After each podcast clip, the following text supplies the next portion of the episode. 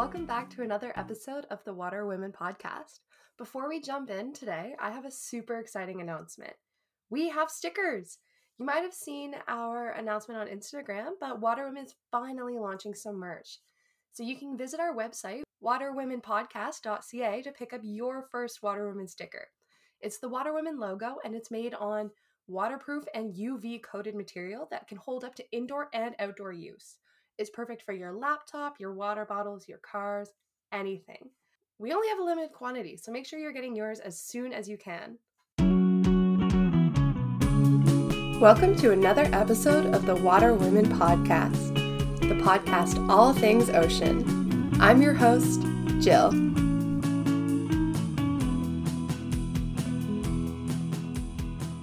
I am joined today by Joelle. Hi, Joelle. How are you doing today? Hi, Jill. I'm doing great. What about you? I'm doing great. Thank you so much for asking. I am super excited to have you on the podcast today. Do you want to start out and tell us a little bit about you so we can get kind of an idea of who you are and what you do? Yeah, sure. So um, I'm a marine biologist and uh, I've been studying uh, whales and dolphins for uh, 10 years now. And uh, I'm born in uh, Belgium, so in Brussels. It's really far from the ocean but I still had that uh, that passion to study whales and dolphins.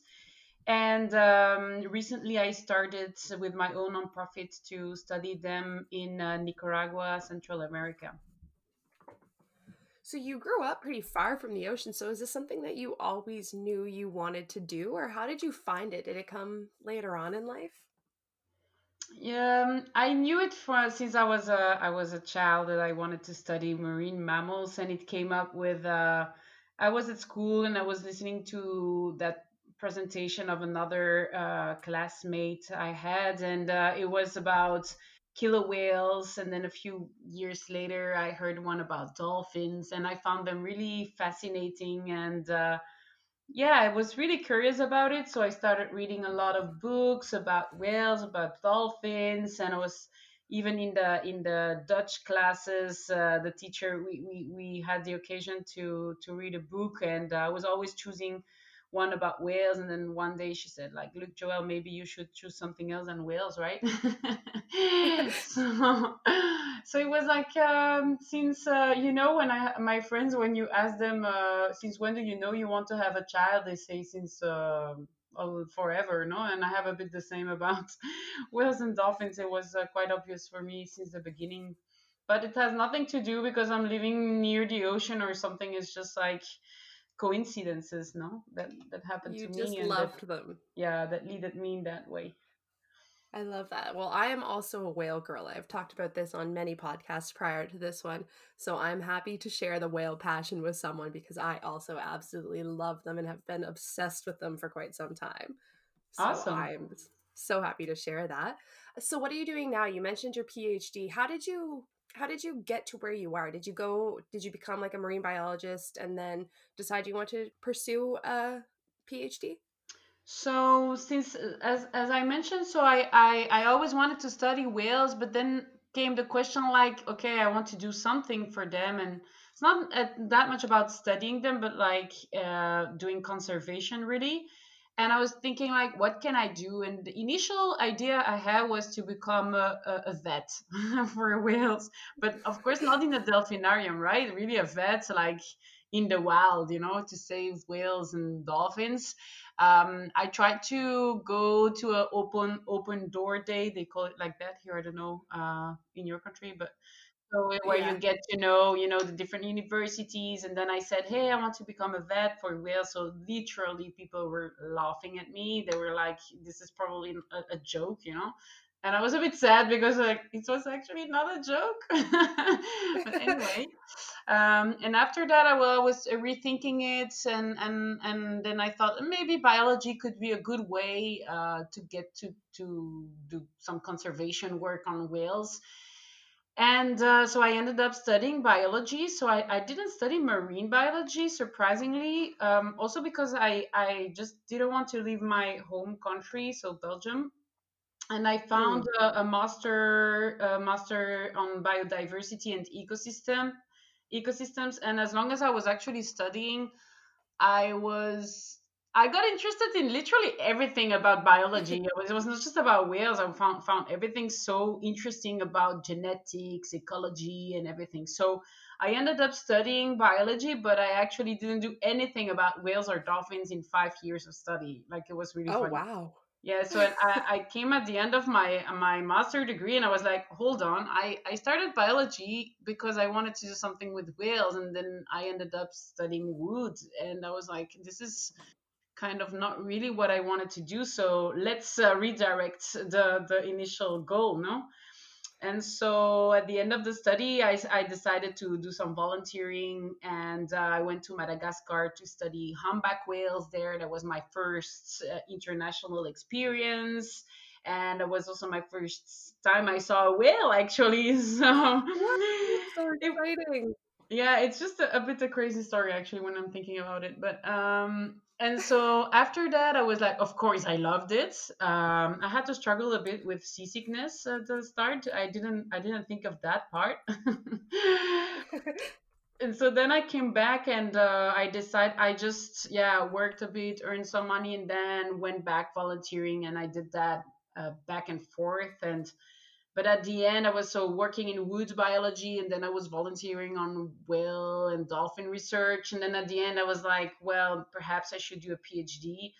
So initially, I didn't want to do a PhD because I, I thought that yeah, people that do a PhD, there was a really um, a bit a, a stupid thought, if I can say it like that. But it was just like I thought that people that were doing a PhD, they didn't have a life. You know, they were they were working way too much. there is kind of that like stigma around it that is like if you're doing a PhD, you're not doing anything else. exactly right. I, I was like, I don't want to be like a PhD student, like you know.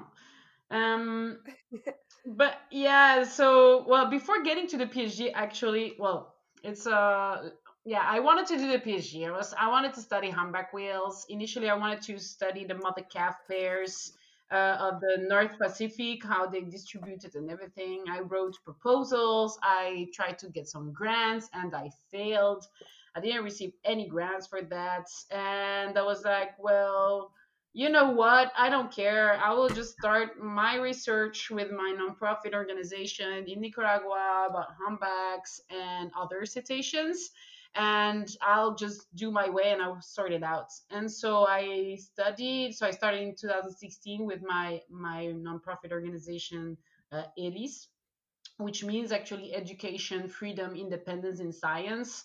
Uh, so you really feel that independence, you know, in the research. I love that. in the name of the organization and uh, I, I just literally took all the data i could about all the animals i could i could encounter in the field and and after well a few years um actually in, when was it? In december uh, 2018 i talked to my professors because i attended a, a conference here in brussels and i ended up talking to my previous professors no and uh, they said, "So, Joelle, what are you up to?" And I said, "Well, I am uh, doing research, participate to conferences, writing papers." And then they said, "Well, you're actually doing a PhD." And I'm like thinking about it, and I was like, "Yeah, actually, yeah, I'm doing a PhD, but without being in, involved in a PhD." And so they said, perhaps you should consider just having your PhD, you know. And in Brussels, they give uh, uh, on a very uh, exceptional uh, basis. They they they um, allow you to do um, a PhD in one year. So if you ask for it without grant, but you can do a PhD in one year. And so I was like, Cool. yeah, that's cool, right?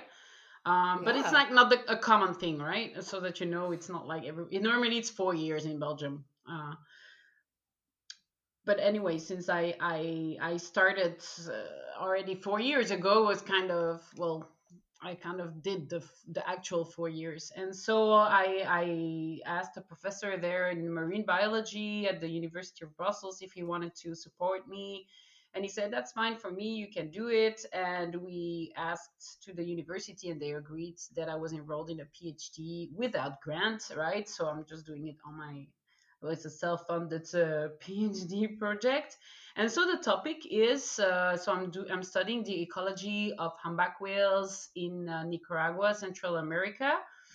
so they're very very special because uh, yeah because i have observed uh, feeding behaviors of humpback whales in breeding areas which they're they're not supposed to do that yeah that's really uh, interesting yeah you know right that humpback whales are migratory and they're not feed well they're feeding in one area and reproducing breeding and calving in the other yeah. exactly breeding in another area so so it was really surprising. It was not an opportunistic feeding they were doing it over and over and then two years in a row and it was like there is something happening here. So i wrote a little note about that. So we published our findings and our research and that really yeah raised the attention about like what what are those whales doing there? You know like why are they feeding? And so the phd is a bit about that like trying to understand and unraveling the different parameters or the different uh, elements that could explain why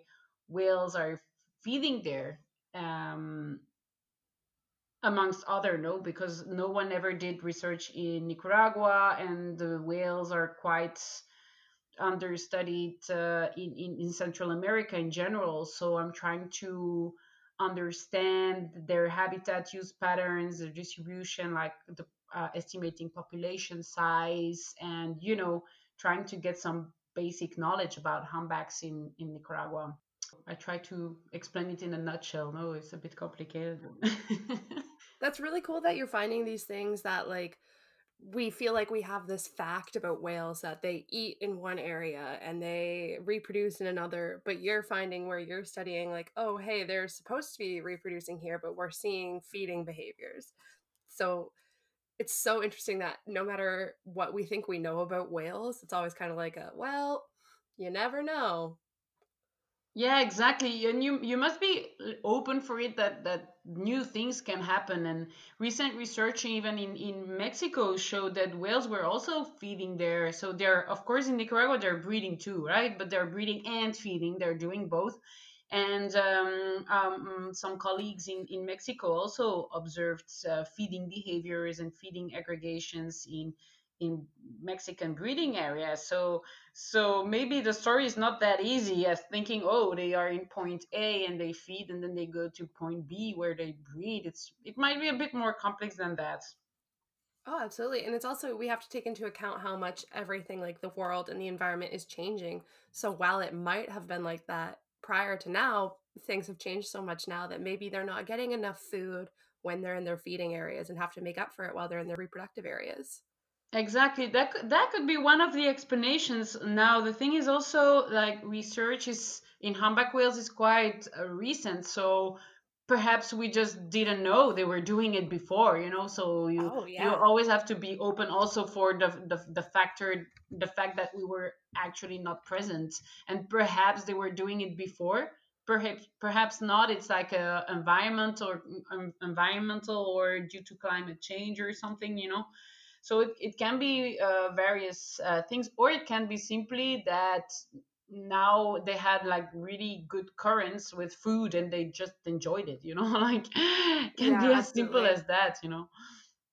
You always have to open up the uh, possibility that you were wrong in the original research and that things can change and that you never know what's going on. So I think that's really cool that that's what you guys are looking into.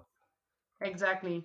I, I, think it's really important and, and you know to do so you must be really aware of the literature and what what has been done uh, in the world and in your area. And um, and in this way that's why when I saw the feeding and I knew literature and I was like okay this is not normal. Like they're feeding. I know there is something special going on you know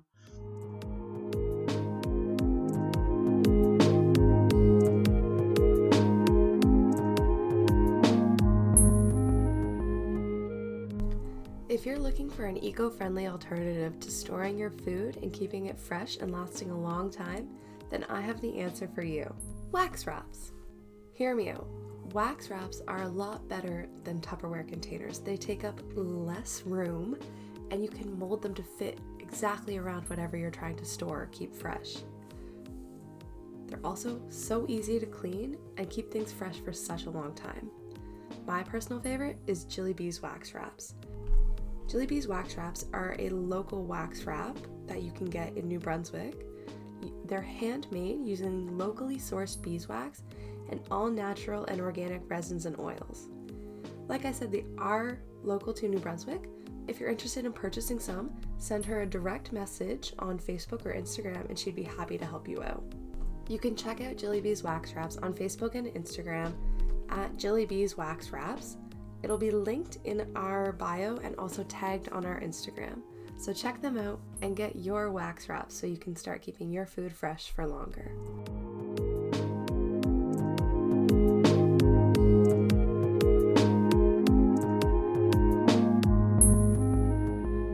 Let's rewind a little bit. So you said the first time you ever saw a whale, like your first experience uh, with that was in Madagascar. Uh, what were you doing there? What kind of uh, internship, research, volunteering were you doing there? And what was that moment like seeing a whale for the first time and being like, ah, yes, this is what I want to do for the rest of my life?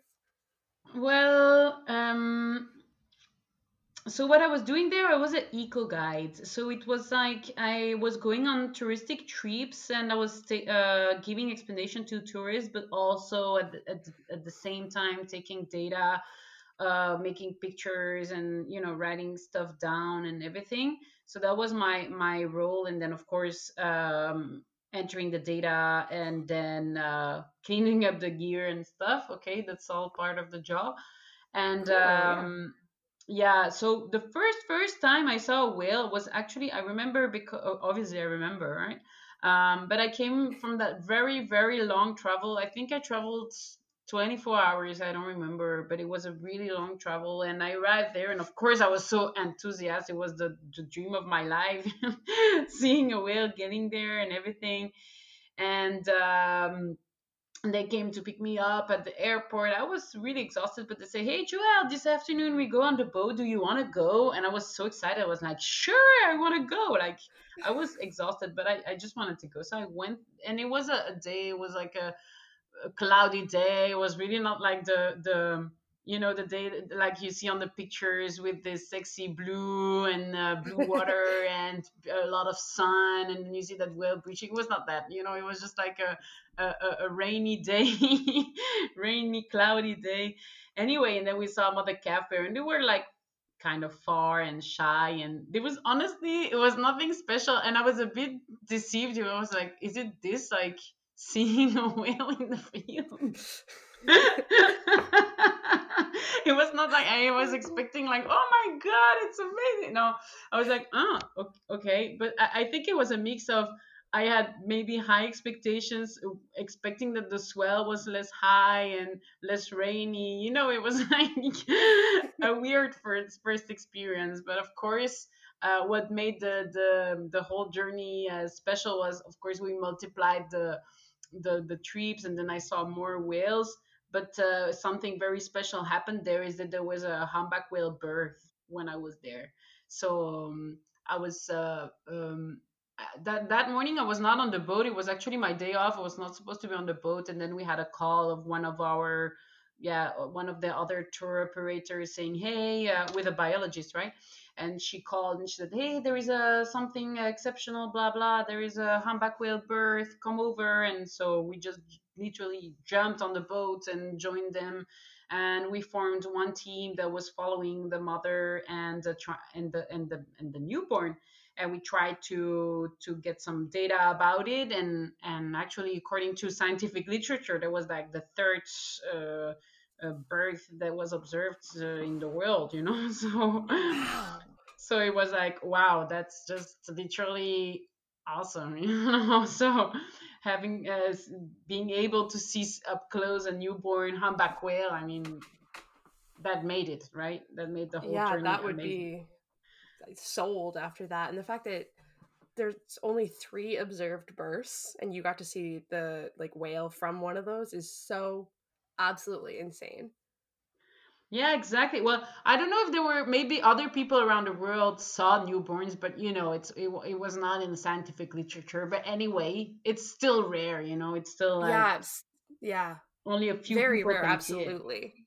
Yeah, it's it's just Oh, awesome. So that was like, uh, and and I think that confirmed really like, oh my God, this is amazing. And I started digging into scientific literature, and I just got yeah, that's why I wanted to do my my my PhD about mother calf pairs because um, I, I just felt a strong connection to mother mother calf pairs because I had that amazing experience in Madagascar.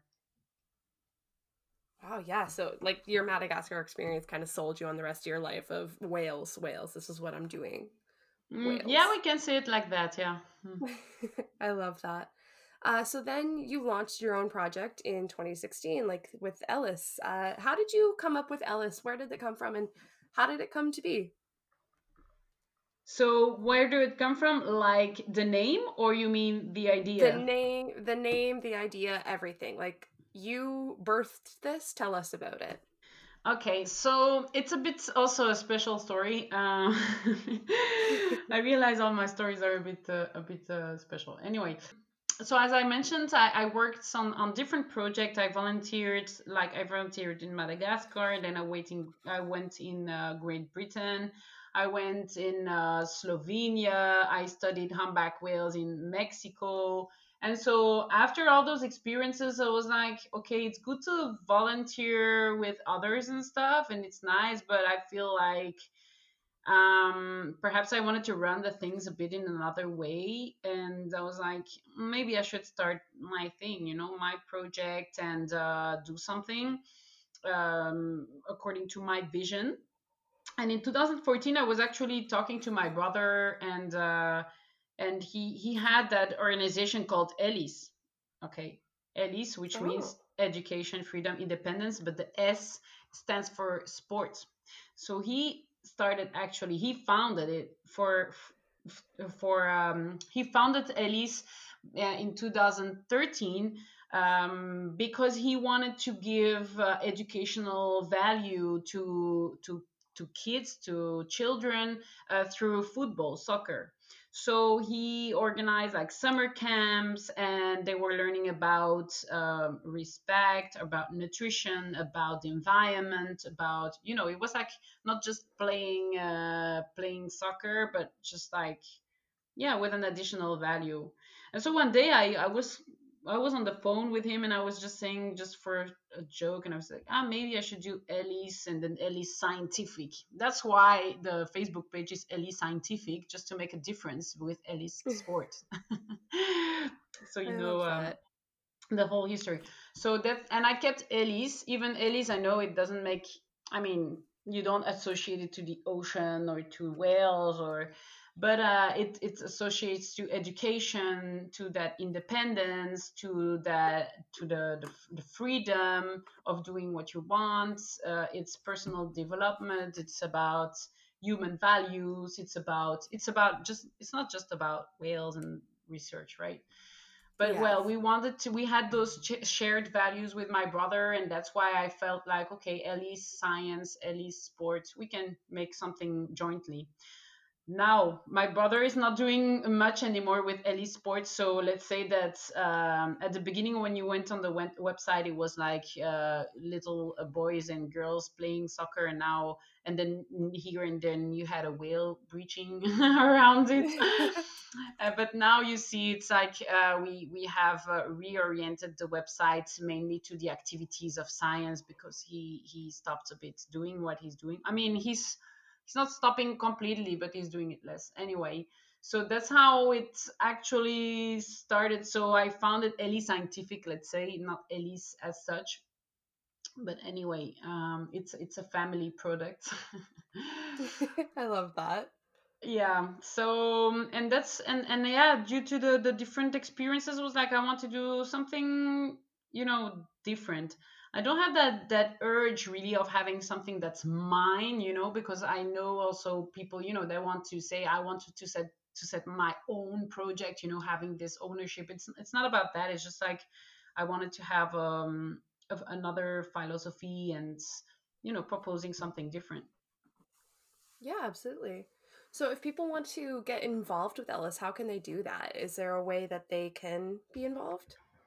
There really many ways in how people can get involved and and i really try to find as much as possible things for people to do according to uh, the fact if they have time, if they have knowledge, if they have money, if they have whatever they have, and they can just you know um, support. So, for example, if they have just, uh, you know, I know that there's a lot of students or people that love whales and want to do something, but they don't have money to donate or something.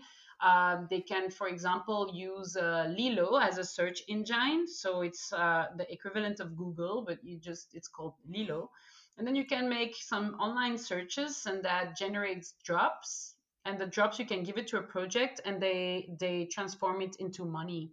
So the money um, you can literally generate money for the project by doing online searches. So I found it's cool, super cool. Yeah, so that's really great, and you don't need.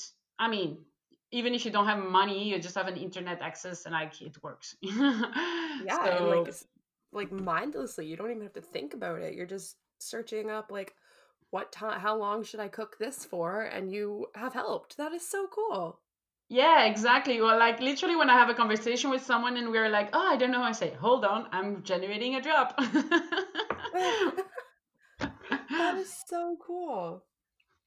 So that's a that's a way of of, of supporting. Um, then, of course, as I mentioned, becoming a member or making a donation to the organization that always helps for our research actions because I didn't explain it earlier, but in the in the project I developed, it's not only about science, but it's in research. It's also about education.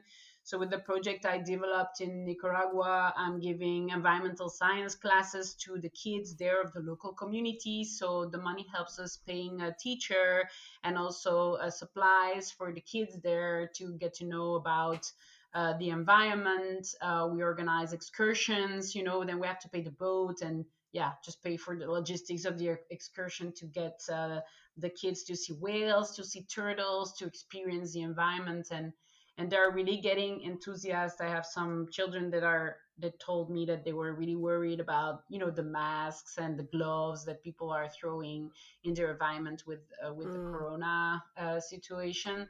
So um, it's it's great. I hope we have a, a next generation of uh, of an of a stewards, you know, for the protection of the environment. So the money goes towards that too. So that's also good to know. So you guys do a lot of educational outreach with that. That's super cool that you're also using it for that because it's awesome to be doing research and promoting research, but to share that with the younger generations and other people who are interested is how we really foster this like a continuation of this. Like you have to get these young kids interested and ready to kind of take over because they're going to be coming up here. Like they're going to be growing up soon and taking over. Exactly. So can foster exactly. them. Yeah so that that's why actually i have like a motto for the for the project is science with a purpose no that's it's not just doing research for doing research right um, we do research for conservation um, for conservation on the longer term. So that's why my project is composed of three main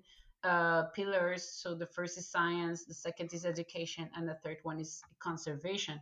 And the conservation is uh, feasible through research, but also through education, because I really believe that everyone can make a difference. Like a difference. Every single person can make the difference. And it's just like sometimes people you know they people um, helps me and they say oh, i don't know if that makes difference. And i say look it does make a difference. So that's why the education part is super important because every single person of the community not only locally internationally we can all make a difference. So the education is not just with the children. Uh, I have also I'm also training students, uh, national students in Nicaragua, so that they can also get involved into the research and uh, uh making some movements for the conservation of the ocean in general, and specifically for the whales. And uh, I will have some interns this year, uh, probably working with me. So that's really really positive. So you know there there's a lot going on in the project actually yeah. i can talk uh, for an hour about it but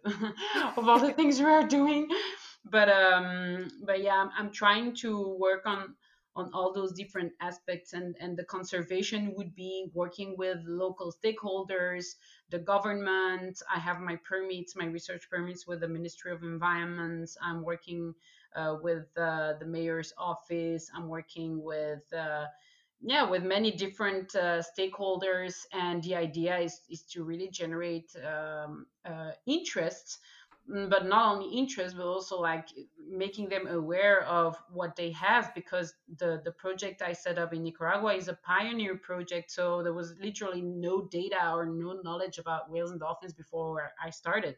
So that's a big step for nicaragua you know to to get to know what they what they have. So another thing to help uh, is of course following us on the social media and share it to share it with their contacts. Yes. Like you know, on Facebook you have that option like invite all your friends. Just do it. You know, like that helps us. Re- yeah, it just takes one second and then. But I know that some of them, my friends are like, yeah, but you know, maybe people don't want. Yeah, but if you don't invite them, you don't know if they want or not you know to like the page if they don't want it they, they don't like the page that so i'm like just share and spread the word i think that's awesome that you guys are doing so much outreach and getting so many people involved because that is just like fantastic and i've said this before on the podcast but it's so important to get locals who might not be scientists or biologists or conservationists in any way involved in caring about it because it's their home and their land and nobody knows it more than they do and nobody cares about it more than they do. So I think it's so awesome that you guys are also doing that.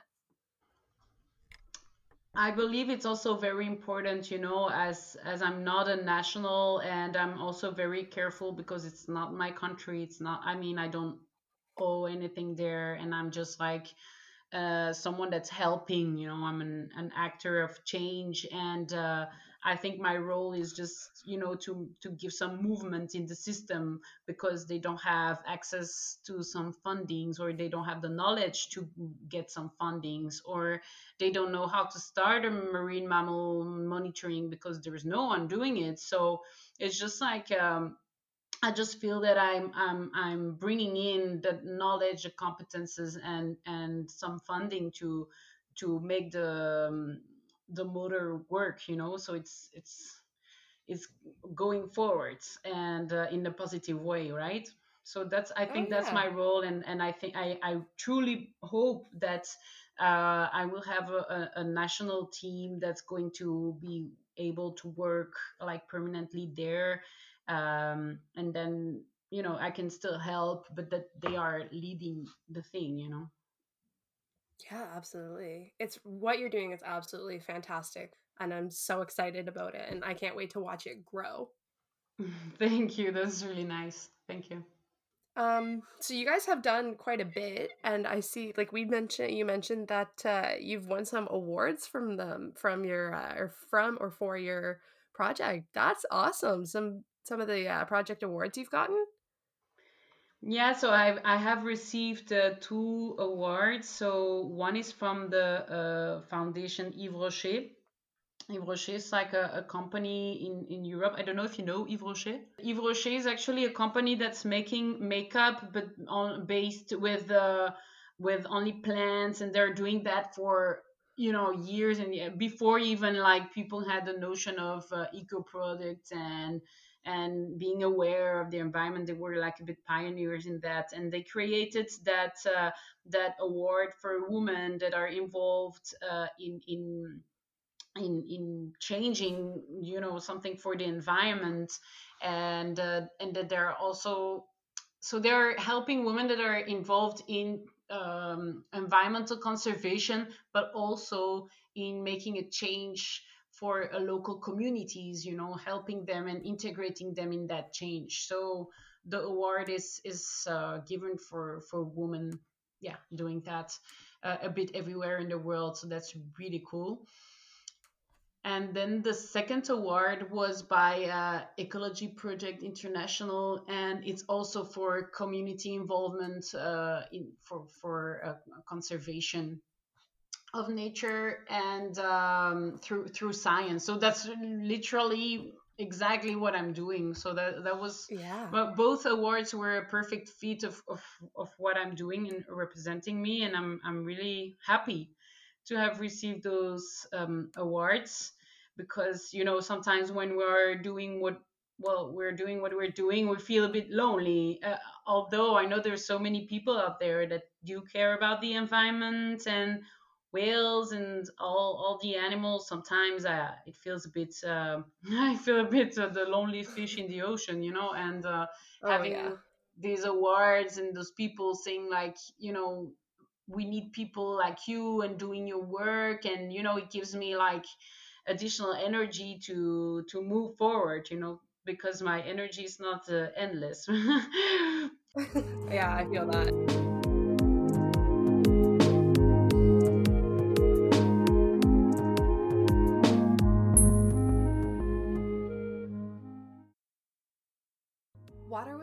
podcast is so excited to be partnering with Caitlin McCall, an eco conscious diver, for the launch of the new course, A Complete Introduction to Marine Conservation. Trying to learn more about marine conservation and how to implement it into your own everyday lives can be very overwhelming. There's lots of rabbit holes and misinformation that can be found on Google, but this step by step guide from Caitlin is the best place to start and allows you to make marine conservation a part of your life every single day in the easiest way possible. Only six hours of at your own pace online material stand between you and your future of marine conservation. Make sure you use the link in our bio to get the course at a discounted price for a limited time. We can't wait to hear what you do with this.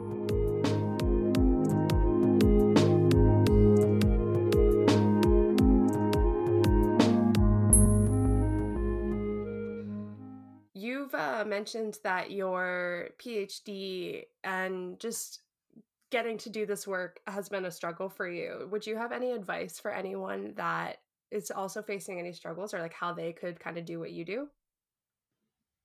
Honestly, like I'm thinking about it like if you have the chance to join a project that's already running and you feel that the philosophy is you know the same as yours then it's less effort i think in terms of energy to to to go within like to develop eventually your own project within um, an already existing project rather than starting everything from scratch because i can ensure you that's a lot of work uh, but in case you say like I I do not agree with anyone in this planet and no one is doing whatever I want to do, okay, that's fine. That can happen. It happened to me. So um, so then yeah, there of course afterwards you're thinking like mm, maybe I should have done that in a different way, right? yeah make clear objectives determine really well from from the start how you will get the funds and make sure you have it before you start because I I did everything like you know um I was trying to do what I could with what I had and uh, and I know that for five years I was volunteer I'm I mean I was volunteering on the project you know like so it was really a struggle to do end the project and finding a way to sustain myself so that that and i know that most people are a bit scared to start a project because of that because they know that making a living out of it is a bit complicated. So eventually if you start something from scratch perhaps have first a job or something and just develop really well like your budgets from the start to make sure you sustain yourself from from the start. And um and yeah that's something that we as biologists they didn't teach us right? Is like all that thing of communication, uh, marketing. It's a bit marketing also, you know, talking about the yeah. project and saying what you do and how you present it. And you learn. I learned it by doing it, but at the end, that's that's if you can make a team with a person that's that studied that, that's that's I think a good combo. Absolutely. Now, if people wanted to follow along with you in your PhD journey and along with Ellis, where can they find you guys on social media or how can they find you guys, learn more about you guys? Like any websites or socials or anything? Yeah, we have a social social media, so they can follow us on Facebook. Uh, I'm really posting as much as I can. Well, I mean, good good content right um, so that people are are also aware of what we're doing um, and up to, up to date because I realize there's so much going on that uh, that uh, having people uh, up to date is it's uh, not always easy. But anyway, they can go on Facebook, uh, Eli Scientific, so E L I and then scientific and then um, they can also go on instagram if they want to see nice pictures and, and also um, nice contents in the captions. I try to put some things interesting in the in the stories also so they can go also on Eli scientific and then I have my personal Instagram where I'm more talking about my journey as a PhD student because I separate a bit both because the my nonprofit is more you know it's a bigger project and then my PhD is a part of one of the pillars right? So uh, if people want to know more about you know like the questions you asked me like what would you uh, what would you recommend to someone that wants to start a project? Or what would you do? Like if people want to to to ask me these kind of questions or want to um, get answers on those questions they can follow me on my uh, instagram. Is joel.dw uh, and um, they can they can follow me uh, there. To support is that we are making uh, whale bracelets. They're really cool and we are selling them to support the project Cool. That is so awesome. Where can people find those? Is there anywhere that they can buy them online or anything like that? Well, for for now, I don't have a web shop because it's my sister. She's making them for now. so awesome. she can't make thousands at the at a time. So, but if if people are interested, they can always send me a message on Facebook or Instagram or whatever, and uh, we can make an order of uh, those bracelets. And in this way, they can support the project too. That is awesome. That's so exciting. Awesome. Well, thank you so much for joining me today, Joelle. It was awesome to have you on, and I loved talking about your journey and your program and all that fun stuff. It was so cool to learn from you today. Yeah, thank you, Jill, for inviting me, and I really enjoyed uh, sharing my story with you. Thank you so much for listening to another episode of the Water Women podcast. If you enjoy the podcast, don't forget to rate and subscribe to it. You can also follow us on all of our social medias. You can find us on Facebook and Instagram at Water Women Podcast and on Twitter at Water Women Pod. You can also find more behind the scenes info on our website, waterwomenpodcast.ca. I am so happy to keep sharing these stories of different water women each week with you. And until next week, stay salty.